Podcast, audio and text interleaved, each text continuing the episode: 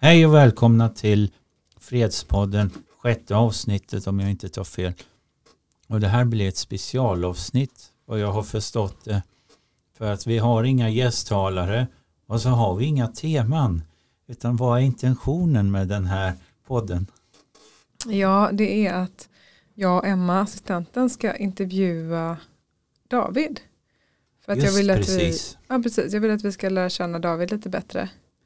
Han som är bakom podden, och enligt vad jag har hört eller jag har fått lite meddelanden så finns det några hängivna lyssnare, så det är ju på uppgång så att säga. Mm. Så det är roligt. Mm. Så kanske folk vill veta mer, vem är den här hjärnan som har krafsat det... ihop de här avsnitten. Precis. Så det ska vi ta reda på mer idag. Ja, jättekul. Ja, men det känns så. Först så tänkte jag att det var bara för min egen del att jag ville veta mer, men det är klart att det är jätteintressant för alla andra också. Ja, när det kom på att ja, men de här frågorna passar ju i Fredspodden, varför inte ta dem då? Mm. Och sagt och gjort, bara in i studion och så trycka på räckknappen och så sitter vi här nu. Mm. Och så håller avsnittet på att formas. Ja, ja, men precis. Jag är så nyfiken på hela dig verkligen.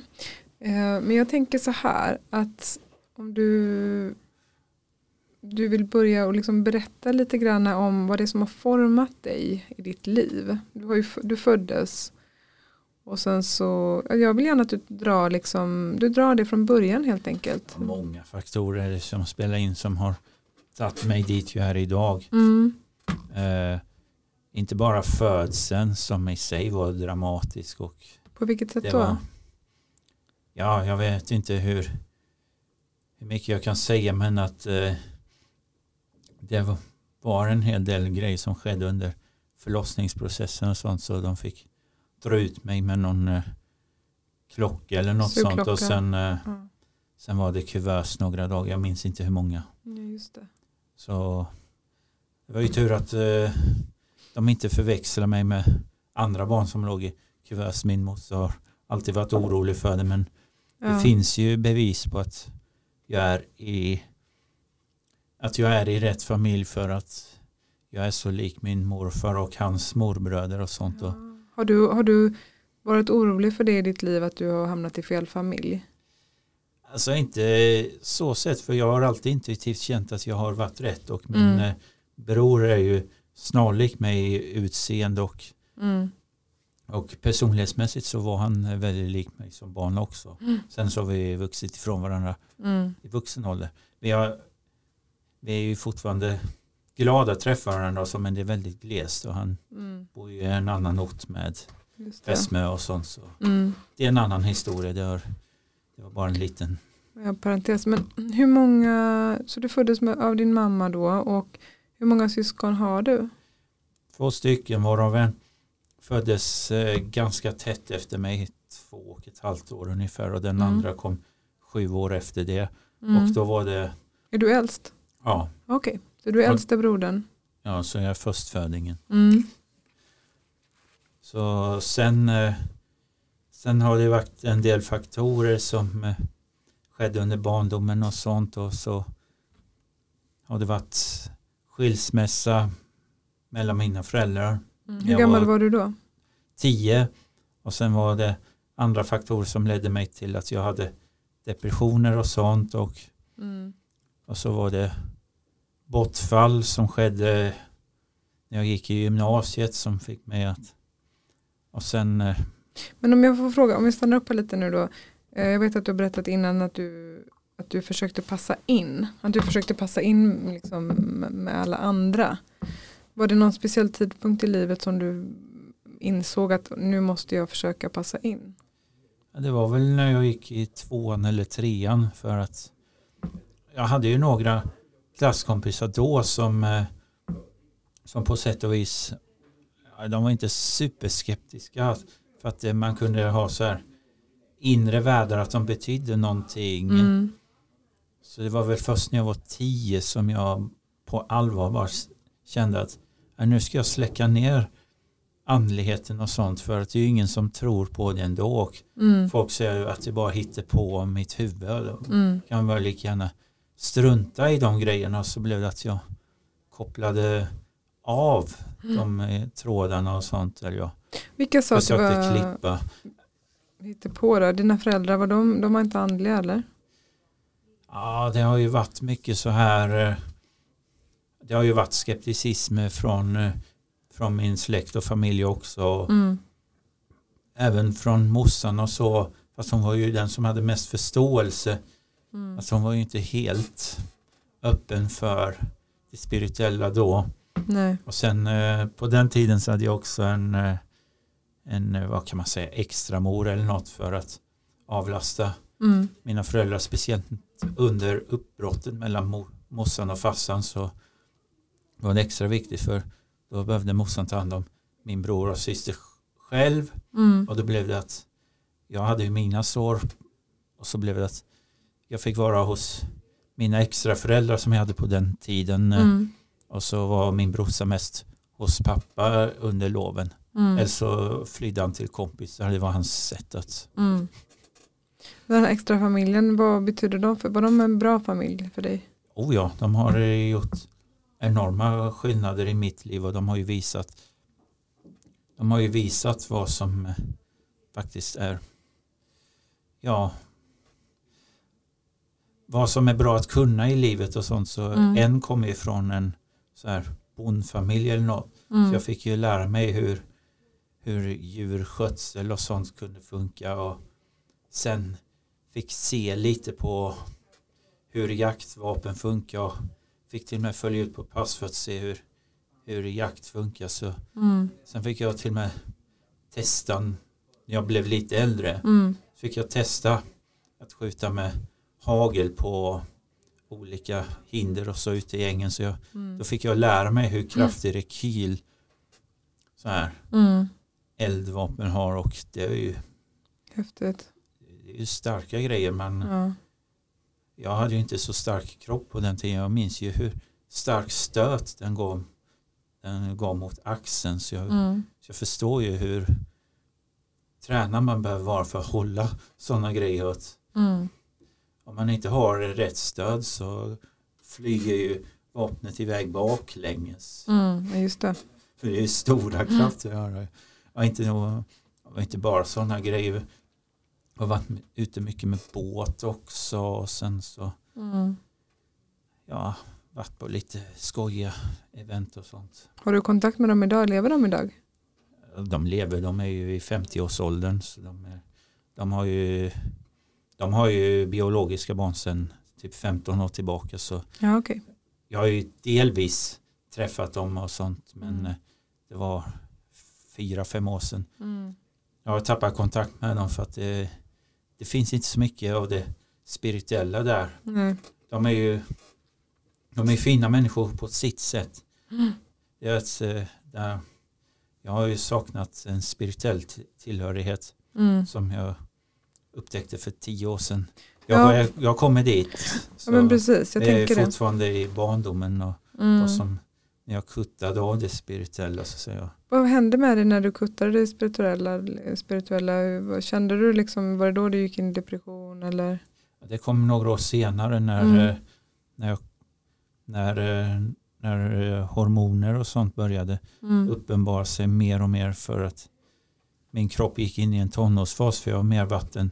Ensam varg, och sen så blev det att när det började uppenbara sig känslor och sånt och mm. nyfikenhet, hur funkar det andra könet och sånt. Mm. Jag visste inte hur jag skulle hantera det, och jag var ju skiträdd för de känslorna. Så blev det att, att även om jag ville, även om det fanns individer som jag ville lära känna och sånt, så var det som att det var någon uppenbar sig någon psykisk vägg. Mm. Så blev att jag repellerade mig i den sista metern, och det blev bara pinsamt. Mm.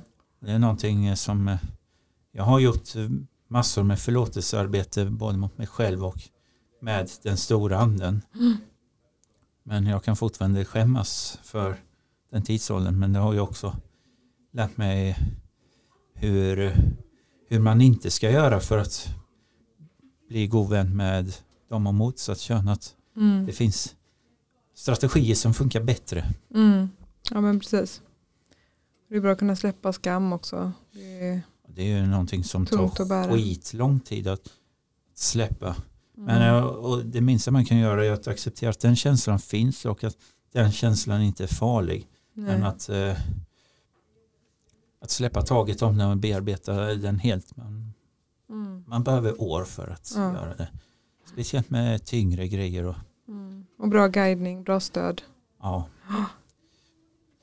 Och sen... Eh, sen... Eh, var väl nästa brytpunkt när jag var väl ja, jag var typ femton sexton ja, någonstans runt där i alla fall.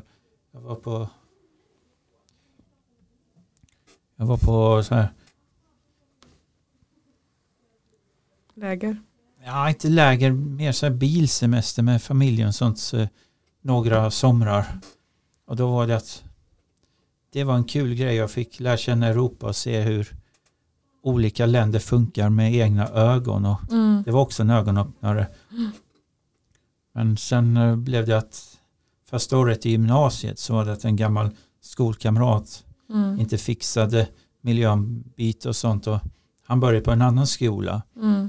Och sen ett par veckor efter jag besökte den skolan för jag ville se hur det gick för dem som var där. Mm. Ett par veckor senare så var det att en av mina skolkamrater, han eh, tyckte det var för mycket och valde att eh, lämna den här världen. Ursta.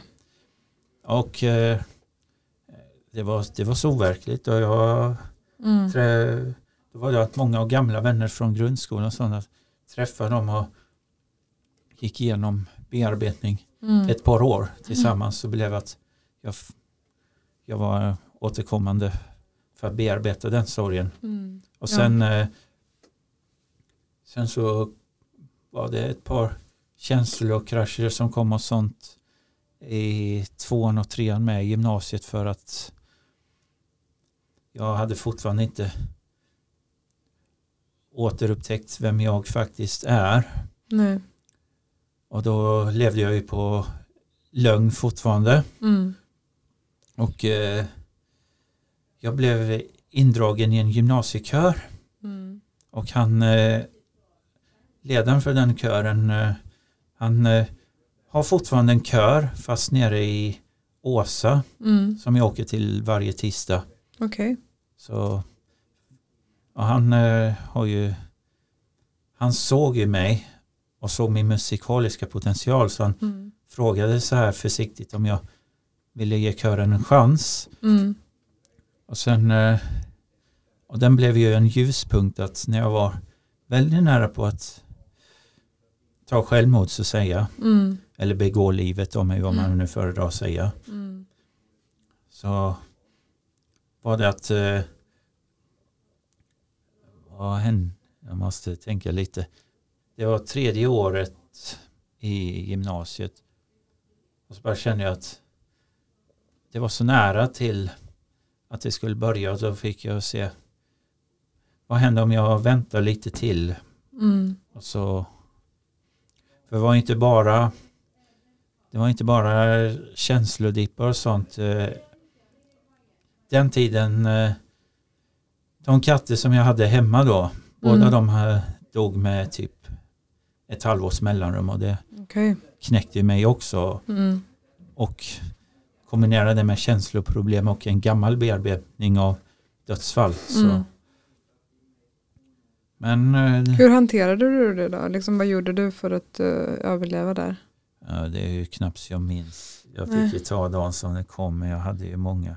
Mm. Ja, det var ju helvetet på jorden och jag fick lida en massa. Jag mm.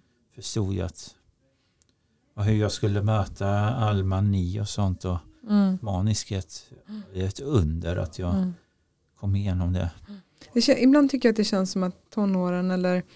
Ja, men liksom runt sexton sjutton där arton så är det som att man ska gå igenom så jävla mycket lidande. Det är som att det är något eldprov nästan. Det är ju någon form av ja, eldprov till ja, vuxenlivet. Och precis. Det, det kanske är därför att, det, att vi lever i en värld där demoniskt medvetande tar över mer och mer. Mm. Det är också någonting som, det kanske är en prövning som, som vi ljusarbetare behöver möta för att det är Det är en del av verkligheten. Mm. Eftersom vi inte är i den spirituella världen utan i materiell värld så, så är det viktigt att vi ser båda sidor istället för att bara fastna i, jag kallar det för flum, det många New Age-filosofier och så har. Mm. Eh, till del så stämmer det och det är rätt att ha en positiv inställning. Mm. Men ta inte det till en överdrift och ha det inte som en ursäkt till att bara flyga iväg från jorden, för då har en kropp i jorden. Mm. Så det var bara ett litet sidospår som... Mm. Sen eh, tog jag studenten och då fick jag jag försökte plugga i universitet. Mm. Det gick si så där. Men du tog studenten? Ja, ja. Det var ing, eh, prestationsmässigt i skolan. Inga, inga problem där. Nej. Jag hade Vad gick goda du för inriktning? Betyg. Jag gick naturinriktning. Okej. Okay. Och så hade jag Så tyckte jag musiken och friskvården var väldigt givande också. Mm.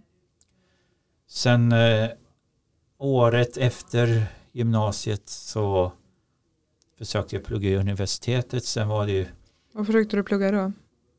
Då försökte jag plugga lite så här hur man hanterar kamerutrustning och historia kring rörlig bild och sånt. För jag mm. tyckte det var intressant. Jag, för jag hade kvalifikationerna. Mm. Så jag tog det som löskurs. Mm.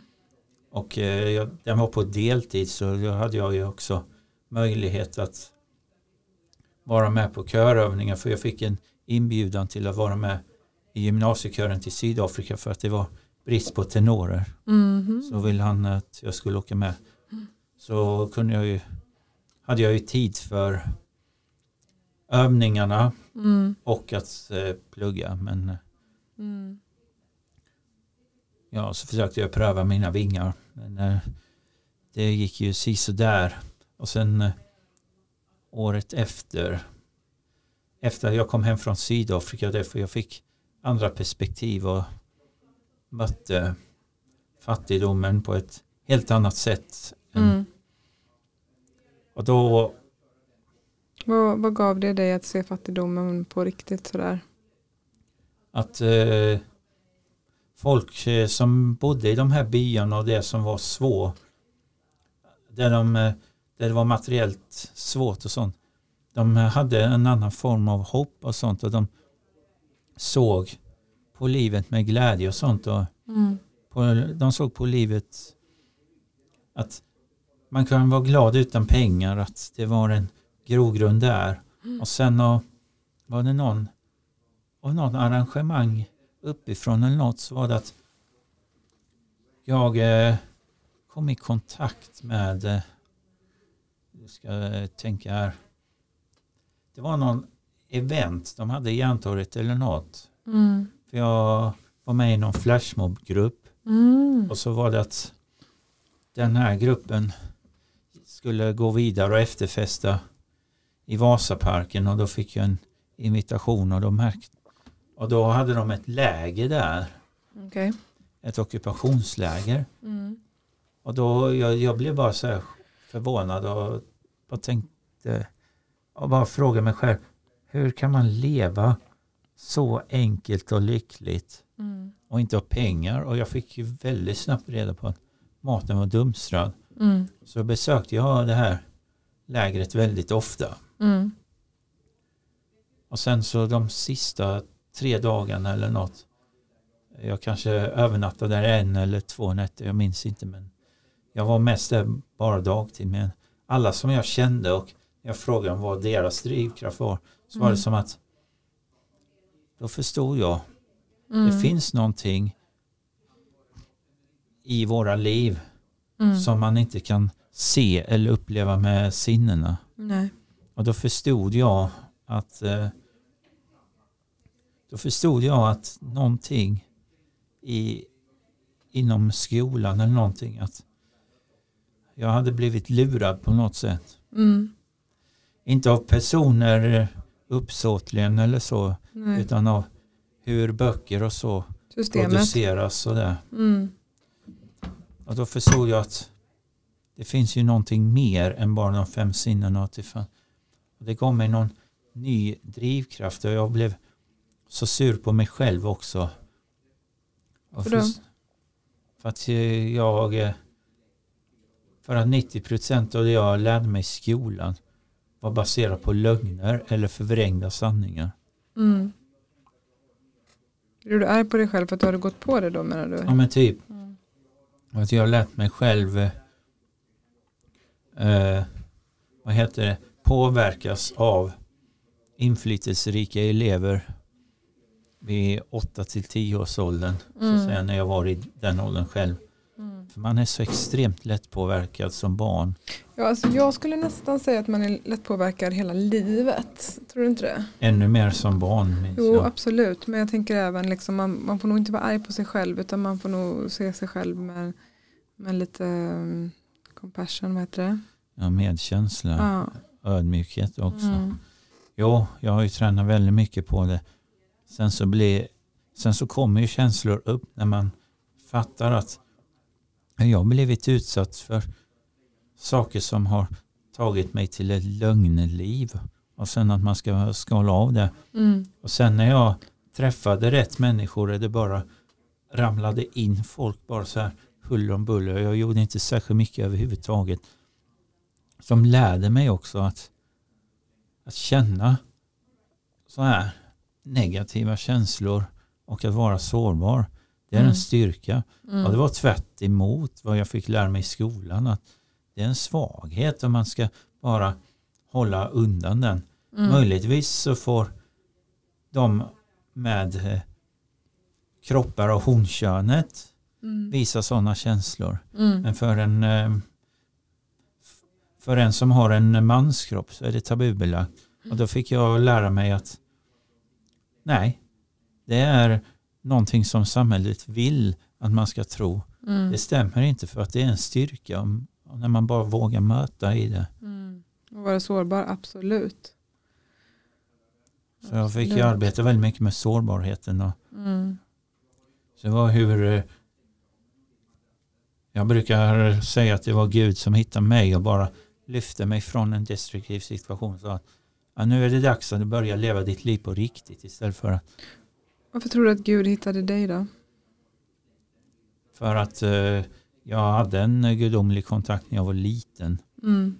Han försökte ju väcka liv mm. i min tro genom konfirmationer och så. Men eh, mm. det fanns ju en del, det fanns en del brister i, mm. eh, i den skolan som jag bara kände att det stämmer mycket de säger att det, f- det finns ju någon större entitet. Mm. Men mycket av det jag hade upplevt som liten och det är att de är så här att många av kristna filosofierna så här förnekar att det finns själavandring och sånt. Det går ju emot det jag själv upplevt och det. Mm. Jag vet ju att det finns kristna filosofier som erkänner mm. själavandring men det är inte, det är inte många och de ses ju som antingen utbrytargrupper eller någon form av kätteri mot det vanliga. Men så var ju pingsrörelsen också i början. Mm. När de bröt sig loss från statskyrkan på sjuttonhundratalet. Just det. Och sen vid artonhundratalet så bara flydde nittionio procent av dem till Amerika. Ah, okej. Okay. För att det var sånt tabu. Man kunde bli, man kunde bli halshuggen om man... Var pingstvän? Men typ att man praktiserar. Man var det. Det hade de inget emot. Men när man börjar praktisera och samla ihop mm. andra. Mm. Det belades med kollektiva dödsstraff. Okay. Sverige var stenhårt på den tiden. Mm. Mm, intressant. Vad är det för skillnad? Jag är lite dålig på det här med, med den svenska kyrkan. Jag har själv aldrig varit med i den. Men, men uh, vad, vad är det för skillnad på pingstvännerna och Svenska statskyrkan? Eh, Svenska statskyrkan eh, har ju det är många så här traditionella grejer. Man har ett program med att man ringer klockor och så preludium eller om det var tvärtom. Mm. Men sen är det en psalm, sen är det textläsningar, sen är det psalm, sen är det predikans psalm. Och sen i de fall det är mässa så är det nattvardsbön, och sen, sen så har man olika former av credo, medan pingkyrkan den är mer fokuserad kring lovsång. Att det finns inga fra- fasta programpunkter. Att nej. Man har en tid, en avsatt tid för lovsången. Kan mm. kalla det för kirtantid om man vill. Och sen mm. så har vi, sen så har vi predikotid som det är mer mm. löst att säga. Mm. Och sen är det väsentliga skillnaden att i Svenska kyrkan så döps man in som barn. Mm. Det får man inte göra i pingkyrkan, utan där så ska den som vill döpa sig göra det i tro. Så det kallas för troende då. Okay. Och man kan göra det som barn också, men inte som nyfödd, utan det är ett eget beslut. Okay. Så fort de känner att barnet vill ta eget beslut och så mm. om det. Så det kan vara allt från tre till tio år. Okay. Finns de som väntar tills de är tjugo innan de... Just, just det. Men var dina föräldrar med i Pingstkyrkan? Nej, det var vanliga. Så jag fick, eh, så jag fick ett eh, bebisdop i hemma hos morföräldrarna, för pappa tyckte det var för, för långt att gå till en kyrka, så mm-hmm. han har ju haft sina föreställningar om var långt där och så. Mm. Ja. Ja, men varför? Ja, vad intressant. Ja. Och sen då så, nu är vi uppe i tonåren. Mm. Men sen hittade du din spiritualitet igen? Ja, kan man säga. Jag kommer ihåg också att innan jag tog studenten när det, så hade jag en klasskompis från parallellklassen som tyckte det var väldigt roligt med att gå ut och dricka mm. varje fredag. Mm. Så var det att jag gick med honom och några andra klasskompisar, kanske var fyra stycken eller något, mm. som besökte rockbaren, för var det främst mm. sent tjugohundratio, och så var jag typ stammis där till början av tjugotolv. Och sen så bara blev det att, och sen när jag kom in i universitetet, speciellt när jag försökte läsa geoveta-programmet mm. och detta var tjugotolv mm. då så tyckte jag att studentaktiviteterna var roligare och sånt, och då var det att varje tillfälle som jag såg mm. antingen var, vare sig det var K A P S eller Kårkällan eller någon annanstans där det var event eller dricka, så, och jag överdrack ju för att gjorde det? Ja. Jag minns ju, då kändes det ju inte som att jag flydde från någonting, det var ju någonting jag fattade först när jag slutade att, mm. men det var ju någon känsla jag flydde från och, mm. så var det ju destruktivt på det sättet. Mm. Så blev jag utbränd tjugotretton för att, jag, för att det var för högt tempo. Och mm. sen så prioriterade jag festandet mer än studerandet. Mm. Och eh, efter det utbrännandet så kände jag att jag försökte återskapa Vasaparken som ockupationsprojekt igen. Mm. Det gick inte särskilt bra. Polisen var alldeles för på direkt. Mm. Så att vi levde lite som nomader. Dels vid Delsjön, men också vid ett ställe som heter Kolsred på Isingen. Mm-hmm. Där de nu har byggt sönder mm. det stället med logistikcenter. Och det fanns ett protestläge mot det, men det rann ut i sanden. Och mm. de som drev det, speciellt en kille som byggde en pyramid där, fick sin pyramid förstörd mm. för att det var pundar som hittade dit. Och då flyttade han till Maristad och bara kände att nej, nu finns inget kvar här. Nej. Så. Men när du blev utbränd, hur gammal var du då? Ja, detta var ju i början av tjugoårsåldern så att säga. Mm, ja. Och hur, hur, hur, hur var det när du gick in i väggen? Liksom, vad hände? Kom ambulansen och hämtade dig? Eller? Nej, så nej. Illa var det inte. Det var att, jag fick ett meddelande av klassföreståndaren. Vill mm. fortsätta med kursen eller inte? Mm. Märker att det söker efter. Och så sa jag det att jag behöver nog ta en paus, för det är så mycket mm. i det inre som händer. Och då blev jag bjuden. Då fick jag en invitation mm. av en som hade varit med i Vasaparken att jag kom med till Nima-huset och sjöng lite badjans, det kanske gör det gott. Mm. Och jag kommer ihåg att energierna där var så intensiva. Jag sjöng jag sjöng kanske i några av mantrarna där, det var ju mest eh, Hare Krishna Mahama mantra de sjöng. Mm. Och de gjorde så länge och bara kände att oj, här händer massa. Mm. Så blev det att jag skrämdes iväg av den energin och det dröjde tre månader innan jag vågade gå dit igen. Och då blev det att jag pratade länge med Sevenanda som han heter. Mm. Som var tempelföreståndare där då. Mm. Jag hade ett tim, ett samtal som var flera timmar där. Mm. Jag kom tillbaka till Nima-huset efter tre månader. Mm. Första gången när du var där, vad var det som skrämde dig liksom i kroppen? Vad hände? Vad det jag som vet hände? Inte, jag bara kände att det var, en, det var någon form av avsky eller något. Mm. Jag bara kände att oj, här är ju någonting som bara påverkar kroppen på något sätt som jag inte hade upplevt förr. Och, så blev det att, och sen efter tio minuter med det mantrat, jag visste inte vad som hände. Mm. Jag, jag var så överbelastad så jag bara packade ihop allting jag hade och bara drog. Mm. Var det då det uppenbarade sig att du var utbränd eller liksom? Ja, inte bara det att jag var så här spirituellt så här fattig eller vad man nu mm. säger. Mm. Och sen sen så blev det att jag när jag kom tillbaka till Nima-huset då så gick jag långsamt så att säga och lärde mig bit för bit. Fick mm. studera Gitan så här. En spännande bok. Mm. Har pratat om det i tidigare avsnitt. Mm. Och då förstod jag att aha, om, man, om jag bara följer det och testar och ser vad som händer. Mm. Och så såg jag att oh, det.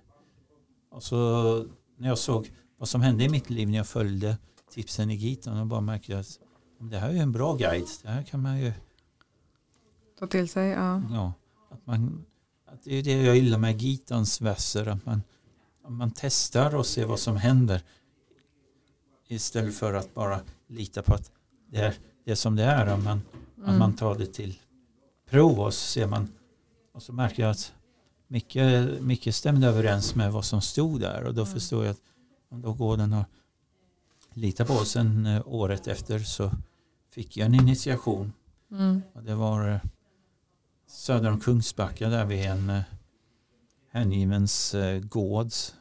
Mm. Och sen så har det bara fortsatt och jag blev starkare inombords. Ja, du fick, kände att det påverkade dig? Fick en inbjudan till att åka till Sydamerika så var jag i Peru en månad. Det var också. Med vilka då? Med, uh... det var, jag åkte till, ett, till en uh, ekoby som hade Vaishnava ah, okay. filosofin. Mm. Men jag åkte dit själv så jag kände ju ingen. Nej, jag fattar. Så jag, jag var ju helt ensam och jag fick ju bara sätta min tillit på mantrat och att mm. Gud fixar det här och mm. ser att jag mår bra och inte blir bortförd av några med dåliga intentioner eller att någon ordnar mig. Nej. Och inget av det hände. Folk, tyckte, folk, folk tittade ju skumt på mig när jag gick upp på berget en bit från byn.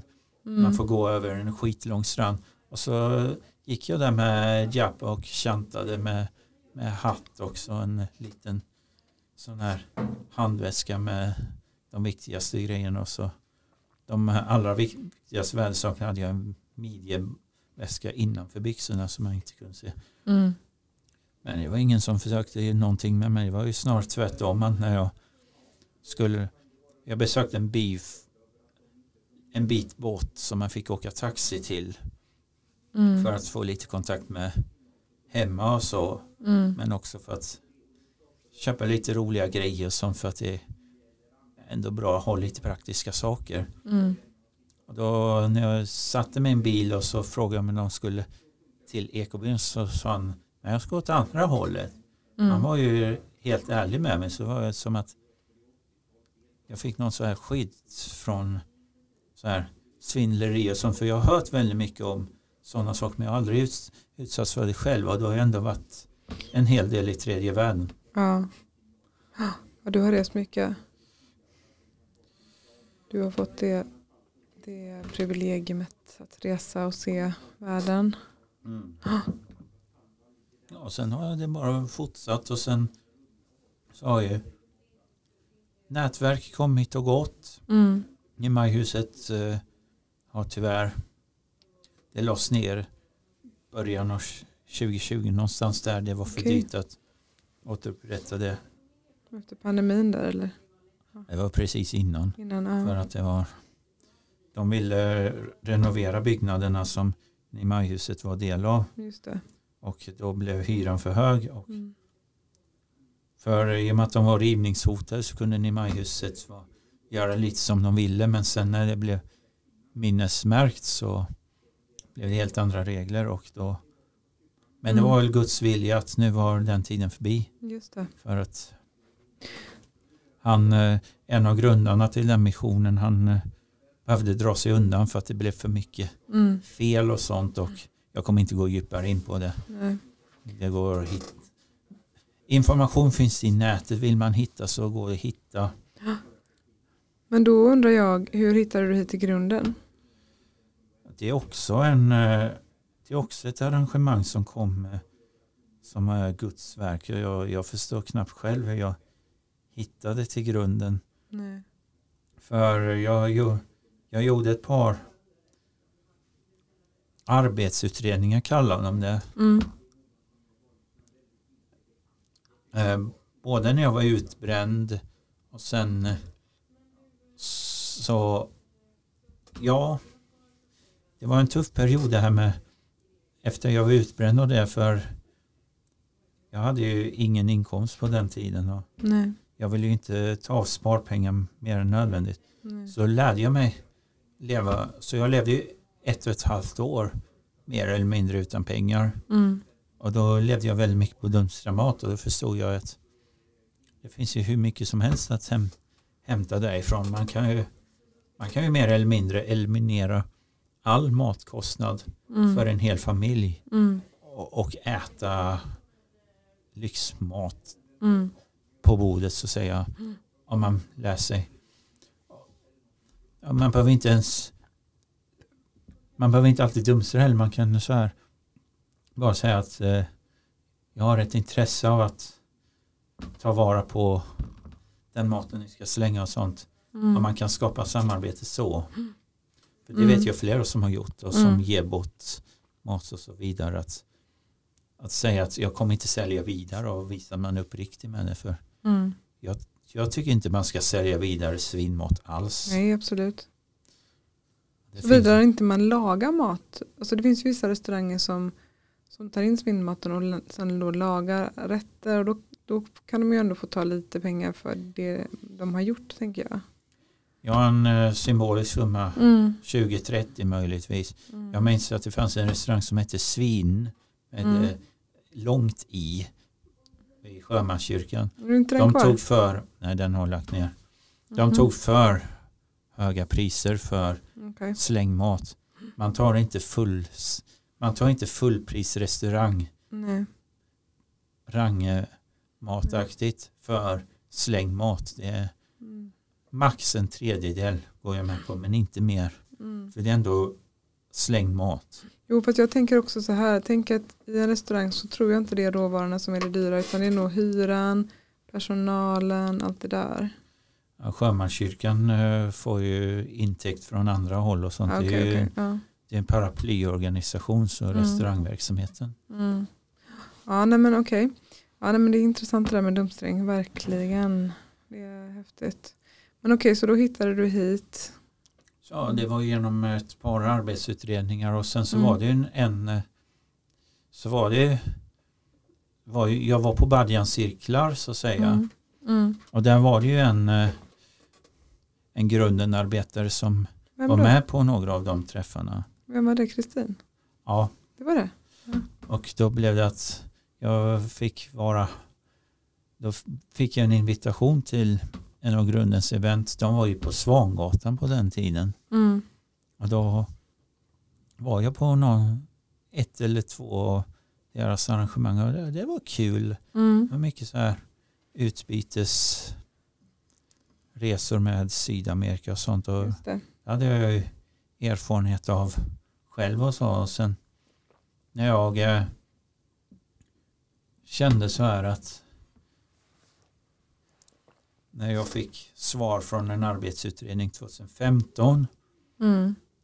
då så sa jag till dem att om jag ska börja på någon sån här instans som ni tycker sånt, då finns det bara ett ställe som jag tycker är vettigt, som jag känner är rätt spirituellt. Och då sa mm. jag att om ni inte fixar in mig på föreningen Grunden så kommer jag, så kommer jag inte börja jobba. Så, mm. så sa jag till dem eller något. Och så sa de att vi ordnar en studiebesök i Svangatan så får vi se vad, vad de tycker där. Mm. Och de som intervjuade mig där i Svangatan, de tyckte att det här, vi ser inget fel med att ha med dig i vårt lag och sånt. Kan mm. börja redan imorgon, sa de. Och så, vad roligt. Så det bara fortsatt. Kul. Det måste ju varit underbart. Ja. Sen har det ju varit lite prövningar och så också. På, mm. för det har ju varit många nätverk som har kommit och gått. Ja, men då vore livet utan prövningar, va? Mm. Ingen, då vore det inte något liv. Ja, exakt, så är det ju. Ja.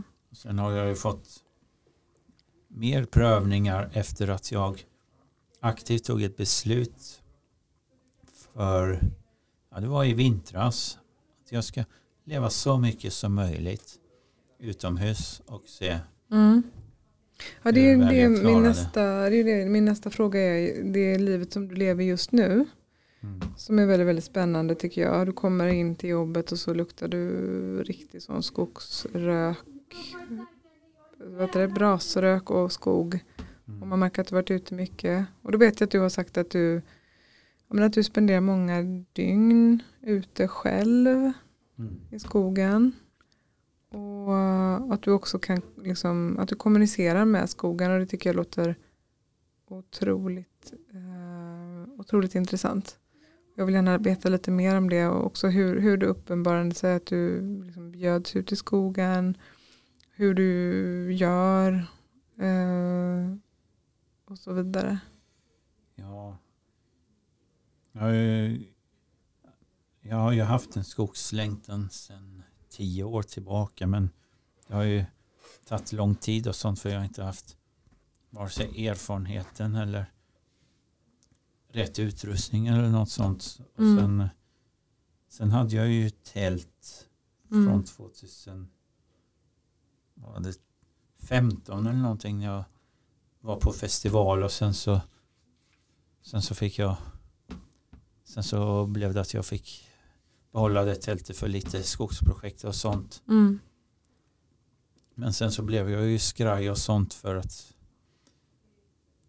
Att skogen, skogen har ju, skogen gör ju sina prövningar på de som aspirerar till att ha en relation med den. Och då var, mm.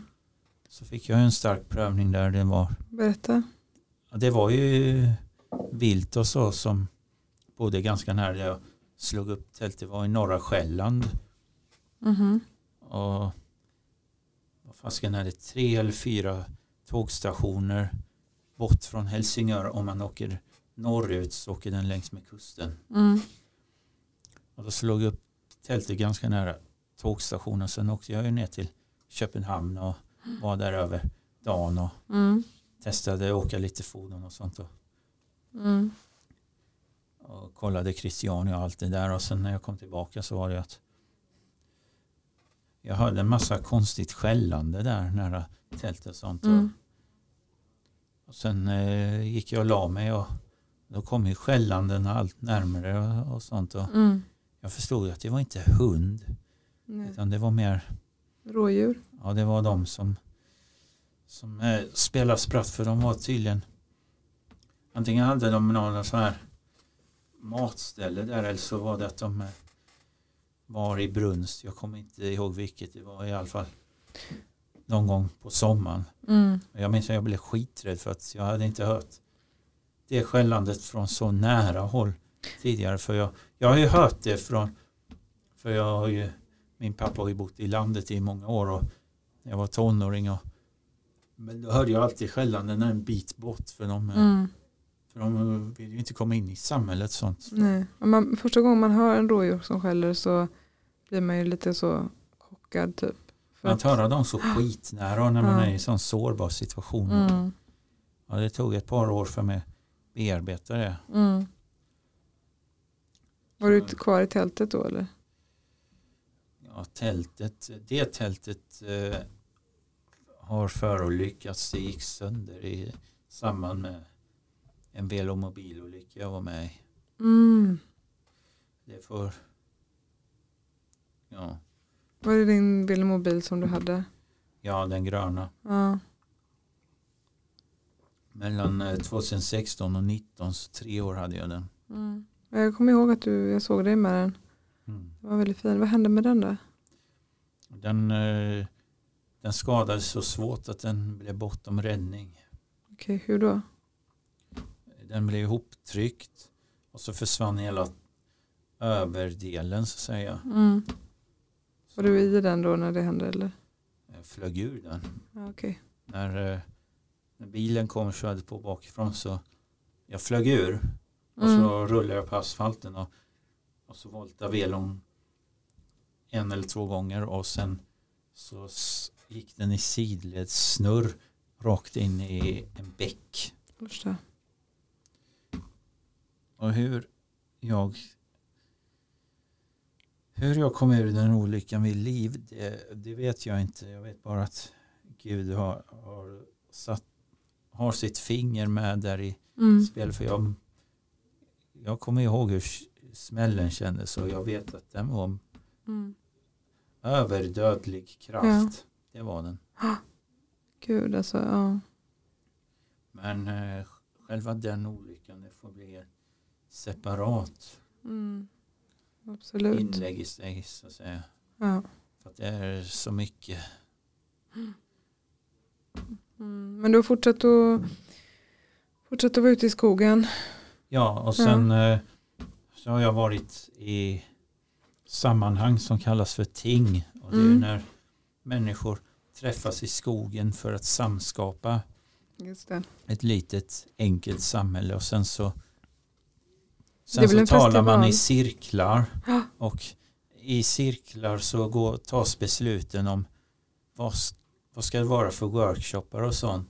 Mm. Och sen om man, att man frågar konsensus. Jag vill bygga det här, har jag cirkelns stöd och så vidare. Mm, mm. Så det finns ett koncept som kallas för görokrati. Mm. Istället för att, och ibland så gör folk saker ändå. Och så blir det att man tar i cirkel och, säger att, och frågar ut om händelser och så. Mm. Men det är typ bara ett eller två varv, för sen så delar man med sig hela sitt hjärta och de varven kan ta dagar. Jag har tagit hela nätter. Ja. Gud ja. Vad häftigt. Ja, men det, det, det är nog en, verkligen en upplevelse. Kläcktes idén att, ja. eh, att eh, där kläcktes idén att varför inte göra så här? Leva så här. Ja. Och sen eh, i vintras när jag, jag åkte ner till Tjeckien eh, en eller två veckor för att det var för mörkt här, för jag märkte att den här solbristen tar koll på mig. Det är så starka processer, jag behöver mer sol. Ja. Så åkte jag ner till Tjeckien i en eller två veckor och då mm. bara kände jag att när jag kommer tillbaka då ska jag, för nu har jag ju tält, nu har jag ju en vintersåsäck så nu ska jag banne mig ta och göra det. Ja. Och då blev det, jag gjorde stegvis och hur jag gör praktiskt med att leva ute i skogen och sånt. Det tycker jag också förtjänar ett helt avsnitt. Ja, verkligen. Verkligen. Det vill jag... För då kan man fördjupa och kan jag tala om praktiska tips och sånt också. Mm. Ja, men det tycker jag. Det tycker jag verkligen. Men då vill jag tacka dig ja, så jättemycket. Det var lite min livshistoria och, och min bakgrund där och Och um, anledningen att jag hamnar i grunden och det. Mm, ja men verkligen. Stort tack och så ser vi fram emot uh, framtida avsnitt. Ja, vi får se vad framtida avsnitt uh, tar med sig. Jag tycker att personintervjuer är intressanta och så. Och är det någon av er lyssnare som vill vara med på en intervju, så är det bara att höra av er. Och eh, om ni känner någon som skulle passa på temat frid och fred, får prata om precis vad som helst som är inom det. Kan vara en spiritualitet också. Mm. Så, så kan ni också tipsa. Hör av er. Ja. Antingen till mig, David Jonatsson Broman, eller till Emma Andrea. Mm. Och skriva ett meddelande eller två.